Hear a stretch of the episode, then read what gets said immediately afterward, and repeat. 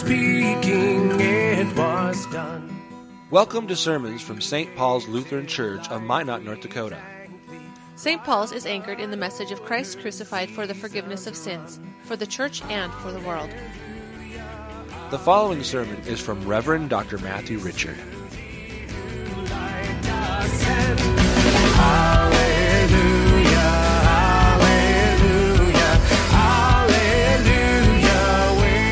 The gospel reading is from John, the 15th chapter. As the Father has loved me, so have I loved you. Abide in my love. If you keep my commandments, you will abide in my love, just as I have kept my Father's commandments and abide in his love. These things I have spoken to you, that my joy may be in you, and that your joy may be full. This is my commandment, that you love one another, as I have loved you. This is the word of the Lord. Thanks be to God. In the name of Jesus, amen. Andrew and Sammy, this is the day we are here. It seems that many people are chasing after love these days, or perhaps losing love these days. When we listen to country music, it always seems as if a poor cowboy has lost his pickup and his dog of all things and the love of his life. And let us not get started on popular songs these days, the popular pop songs. You know what I'm talking about. Turn on the radio and we hear lyrics about people reaching out and pursuing love, chasing after love, love that seems to be so close, but is always escaping their grasp. And movies, let us not forget movies. How many movies have we watched and sat through? How many movies have you guys sat through and watched only to get to the very end where the hero, he gets the girl and then he dies, losing love in the last scene? It seems as if this is a theme of our lives, always chasing love, always losing love, never grasping it. We think poor old Romeo and Juliet, they died just before obtaining love from that poison they both took. And who can forget that other historical one where Tony Stark gets Pepper Potts in the Avenger movies? He gets his girl, and then he loses his love. Love vanishes when Tony Stark dies as Iron Man in that movie, Endgame. Indeed, love seems fickle. It seems fickle these days. Love seems flighty. Love seems dodgy. It seems evasive. The thought of chasing down love or losing love is, in fact, the reason for so much anxiety in our lives right now. We have this characteristic built into every one of us, and that is this: to be loved and to love. But love is kind of like an ADHD kid squirming through a pastor's long sermon. Love seems to be squirrely. It does not want to stay put. It wants to get out of the pew. It wants to crawl under the pew. It wants to run out of the sanctuary. Love, it just can't seem to sit still. Today though, Andrew and Sammy, we're not chasing love. We're not chasing love in the sanctuary. You are not chasing love. But today, you are publicly taking a seat in love that already exists. Think of it this way. We are here today because both of you have realized that there's love between the two of you. And this love between the both of you is not squirrely. It's not moving around all over the place. But it is a love that has been tested by time and friendship and trials. And so today is the day where you publicly are abiding in this love. Think of it this way. You are publicly dwelling together in this love that you have for each other. No more chasing love, just abiding in love. What the musicians sing about, what about the movies that dramatize, the actors, what they dramatize, you actually have this day, you have right now.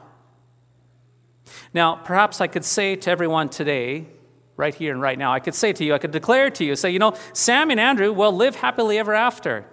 And the congregation, all of us here, we could say, that would be great. We could tilt our heads and smile. We could also wave a magic wand today and say, Shazam, you are in love as a couple. All is good. But as you both know, as we all know here, even though you have settled into love, this love can grow thin. the world, the devil, and our own sinful natures have a way of eroding and attacking this love. You see, Sammy and Andrew, there are going to be times where your love will be attacked. Sammy, I guarantee you that there will be times where you sigh, shake your head, and say, "What is up with this man? Does he try to make me upset?" And Andrew, there'll be times where you shrug your shoulders and you say, "I don't know, I don't get it, whatever." And then right there, your love. And right there, your love will shift ever so slightly. This love will perhaps even melt ever so slightly. You will feel this happening, but you won't really know what to do about it. And so let's be honest right now. It is tough to love when others hurt us. Love grows thin very quickly in the heat of a fight. Frankly speaking, once we find and obtain love, this love still has a way of slipping out of our fingers. It has a way of crumbling apart beneath us. And so this is why that reading from the Gospel of John is so important for each and every one of us today, especially for both of you, the reading that you chose from John. Sammy and Andrew, hear me loud and clear. As important as your love is for each other, this love between the two of you cannot be the foundation of your marriage. For it is a love that is susceptible to becoming flighty and dodgy and evasive. That is why you must abide in a love that is bigger than your love for each other. And that love is the love of Christ Jesus for you both. Now, when I talk about the love of Christ, I'm not speaking about a Hallmark gift card kind of love, the kind with flowers and feathers and very slanted font. Speaking of the love of Christ is not a fluffy religious sentiment rooted in sappy Christian coffee mug slogans. No, the love of Christ is a love that is deep. It's a love that's sacrificial. It's a love that sustains. It's a love that will sustain you, Sammy. It's a love that will sustain you, Andrew. It is a love that will sustain you, Sammy, when your love for Andrew and Andrew's love for you grows thin. The love of Christ is a love that cements you in assurance, Andrew, when your love for Sammy and Sammy's love for you shakes. The love of Christ is the kind of love that says to you this, Sammy, as good or as bad as it gets in life and marriage, you are forgiven by Christ. You are not forsaken. You belong to Jesus. And Andrew, it's the kind of love that says to you, dear brother, as good or as bad as it gets in life and marriage, you are forgiven. You're not forsaken. You belong to Christ. Sammy, it is right here, abiding in Christ's love, that you are able to muddle through this life knowing that you are always loved. It is right here, abiding in Christ's tender love that never fades or withers, so that you can, Sammy, so that you can unconditionally love and respect your man, your husband, Andrew. And Andrew, it is right here, abiding in Christ's love, that you are able to muddle through this life, knowing that you are always loved, that you always are accepted by another. It is right here, abiding in Christ's sacrificial death, his love, that never fails or never wimps out, so that you can unconditionally love and sacrifice everything, even your very life, for your precious bride, Sammy. And Andrew and Sammy, as you abide in a love that is bigger, that is greater, that is deeper, that is wider than your love for each other, hear this, nothing in this life will be able to drive a wedge between you and Christ's love. There's no way, no trouble, no hard times, not hatred, not hunger, not homelessness, not bullying threats, not backstabbing, not even the worst of sins listed in all of Scripture. Come what may in your life and marriage, none of it will faze you because Christ loves you and you abide in his love.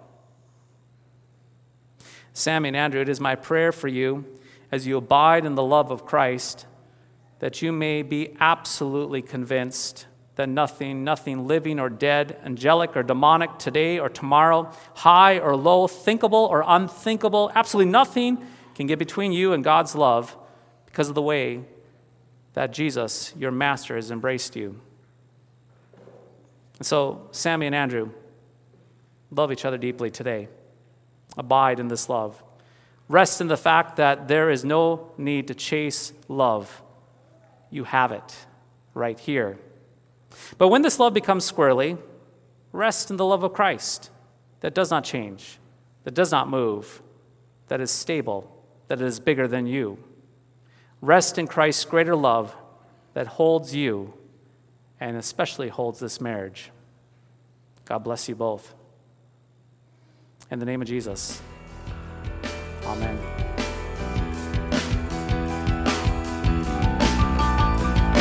Thy strong word bespeaks us righteous, bright with